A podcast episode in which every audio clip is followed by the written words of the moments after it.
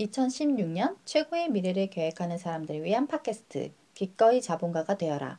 평범한 사람들도 자본가의 시대를 즐길 수 있도록 럭셔리한 투자의 기술을 알려주는 고품격 팟캐스트입니다. 오늘은 기꺼이 자본가가 되어라의 독자님께서 남겨주신 리뷰 중에서 저의 마음에 와닿는 부분이 있어서 그 부분을 잠깐 소개해 드리려고 합니다.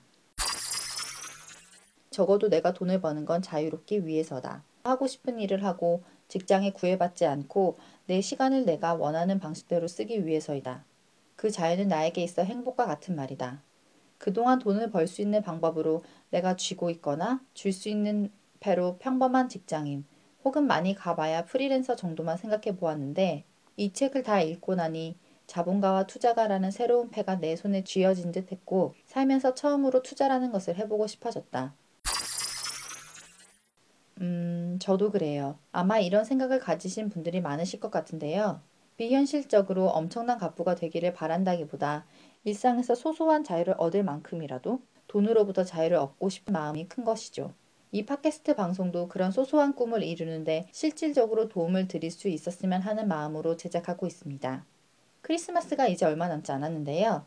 자본가와 투자라는 거창한 말에 힘을 주기보다는 청취자분들이 편안하고 살갑게 느껴지는 투자의 기술을 선물할 수 있었으면 하는 바람입니다. 오늘도 변함없이 헬릭 씨를 모시고 자본가 수업을 들어보도록 하겠습니다. 그에게서 짐승 같은 투자의 시크릿을 마음껏 뽑아내세요. 안녕하세요. hennik입니다. 돈으로부터 자유를 얻을 수 있는 방법. 내가 줄 수 있는 또 하나의 패로 투자의 기술을 택한다. 참 표현이 멋있네요. 저희가 도움이 될 수 있도록 최대한 노력해 보겠습니다. 오늘도 지난 시간에 이어 첫 번째 투자의 클래식에 대해서 알아볼게요. 사실 많은 사람들이 이런 말을 자주 해요. 앞으로는 IMF 같은 경제 위기가 오면 빚을 져서라도 반드시 주식이든 부동산이든 뭐라도 사놓겠다라고요.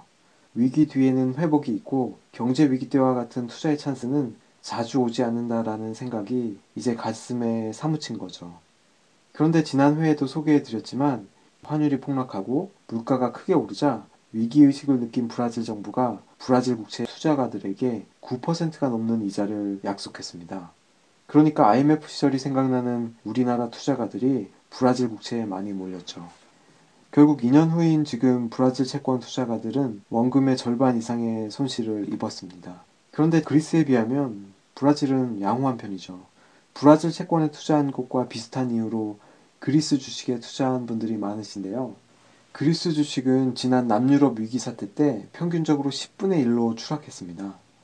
엄청난 혼란이 벌어졌는데요. 그렇게 폭락한 주식들 중에 그리스 국립은행이라는 곳이 있는데 금융위기 이전에는 주가가 600달러 정도 하던 것이 5, 6년간 계속 떨어지다 보니까 2015년 초에는 단 2달러 정도까지 추락했어요. 그 주식에 투자한 한국 투자가 분들이 계세요.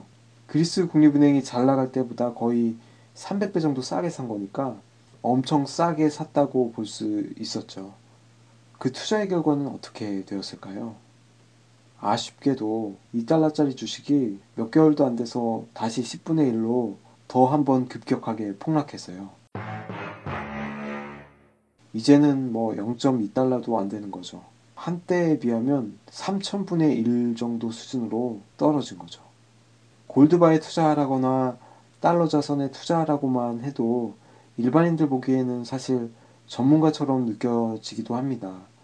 그런데 브라질 화폐가 많이 떨어졌으니 브라질 채권을 사라 혹은 해외에서 상장된 그리스 국립은행의 주식이 정점 대비 3,000배 이상 급락했으니 100만원어치만 투자해봐라. 옛날에는 30억 정도 하던 주식이 지금 100만원 하고 있다. 물론 휴지가 될 가능성도 크지만 이게 다시 옛날 가격을 찾아가게 되면 로또 복권을 구입하는 것보다 나을 수 있다. 이게 뭔가 그럴듯하게 느껴지잖아요. 레오나르도 디카프리오가 나오는 영화 중에 Wolf of Wall Street라는 영화 보신 적 있나요? 디카프리오가 이런 penny stock이라고 하죠. 주식 하나당 100원, 200원 잔돈으로 살 수 있는 주식을 penny stock이라고 하는데요. 아주 싸한 주식을 대중들한테 팔고 수수료를 두둑하게 챙겨서 갑부가 되었습니다. 영화에서 디카프리오의 언변이 워낙 좋으니까 penny stock을 정말 신나게 팔아 제끼더군요. 그러나 이렇게 싸다는 이유만으로 성급하게 투자를 결정하는 것은 자칫 함정이 될 수 있습니다. 지난번 초원에서 사냥을 하는 사자에 대한 이야기를 드렸는데요. 노련한 사자는 정말 오래 기다립니다. 1시간이고 2시간이고 풀 속에 숨어서 완벽한 찬스가 오기를 기다리는 거죠. 찬스만 잘 잡으면 사냥하는 시간은 불과 1분도 채 걸리지 않죠. 그 1분을 위해서 긴 시간을 기다리는 겁니다. 위대한 투자가들은 싸게 사서 비싸게 판다고 할 때 나약한 상대를 기다리는 것 외에도 한 가지 종류의 기다림을 더 염두에 둡니다. 이게 사실은 숨겨진 투자의 비결이에요. 바로 싸게 매입한 자산이 다시 정상적으로 시장에서 재평가될 때까지 기다리는 것입니다. 이건 매우 중요한 차원의 기다림입니다. 이렇게 재평가가 될 때까지 기다리다가 지쳐버리는 투자가들이 정말 많이 있습니다. 이 마인드를 장착했는지 여부로 위대한 투자가와 그 위대함을 그냥 대충 흉내 내려는 투자가가 판이하게 갈립니다. 전 세계 최고 부자의 반열에 오른 워렌 버핏이 이걸 정말 잘합니다. 가치 있는 주식을 싸게 사서 비싸게 파는 가장 위대한 가치 투자가라고들 하죠. 워렌 버핏은 체리피킹이라는 용어를 자주 언급했는데 금융위기 같은 경제 위기가 오거나 1987년 블랙 먼데이처럼 주식값이 갑자기 급락하는 때가 오면 그 급락한 많은 주식들 중에서도 좋은 회사의 주식들만 마치 예쁘고 먹음직한 체리만 골라서 주워 담듯이 사서 모은다고 해서 붙인 이름입니다. 결국 싸다고 해서 다 좋은 것이 아니라 예쁘고 먹음직한 체리 같은 자산들만 골라서 전략적으로 주워 담는 것이 유리하다는 거죠. 그래야 나중에 다시 좋은 가격으로 재평가 받기가 용이하고 따라서 재평가 받기까지의 그 지루하게 기다리는 시간을 단축시켜 준다는 거죠. 이건 아무것도 아닌 얘기 같지만 실제로 자산이 재평가하기까지 시간이 늘어질수록 투자자들의 속이 까맣게 탑니다. 유재석 씨나 노홍철 씨를 비롯한 유명 인사들이 많이 주거하는 부유한 아파트 단지 주변에는 유독 중고 가전이나 명품 가방, 골프채, 골동품 같은 것을 매입한다고 하는 그런 문구로 도배된 트럭을 자주 목격할 수 있는데요. 일반 아파트 단지 주변에서는 드문 광경이죠. 이처럼 오래된 물품을 거래하시는 분들에게 직접 노하우를 들어보면 쉽게 알 수 있습니다.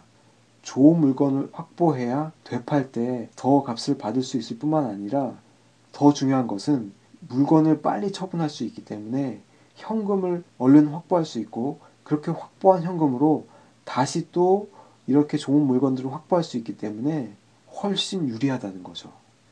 주식이든 부동산이든 뭐든 싸게 매입한 자산들 중에는 시간이 지나도 원래 가격을 회복하지 못하는 것들이 많이 있습니다. 게다가 싸게 매입한 자산이 재평가가 되려면 생각보다 많은 시간이 필요할 때가 있죠.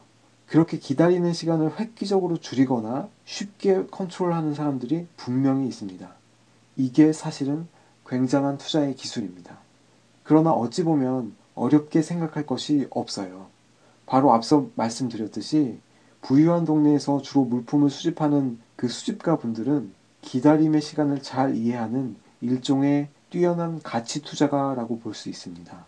어떻게 보면 이분들이 진정한 프로페셔널 투자가들이라고 볼 수 있죠.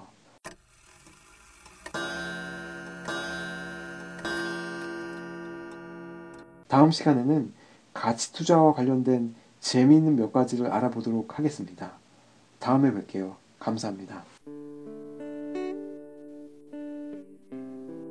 투자에 대한 고민 상담을 보내주시면 엄선해서 진정성을 가지고 상담해 드리겠습니다. 고민 내용을 잘 써서 보내주세요. 보내실 곳은 book 골뱅이 henrik.co.kr 이곳으로 보내주시면 됩니다.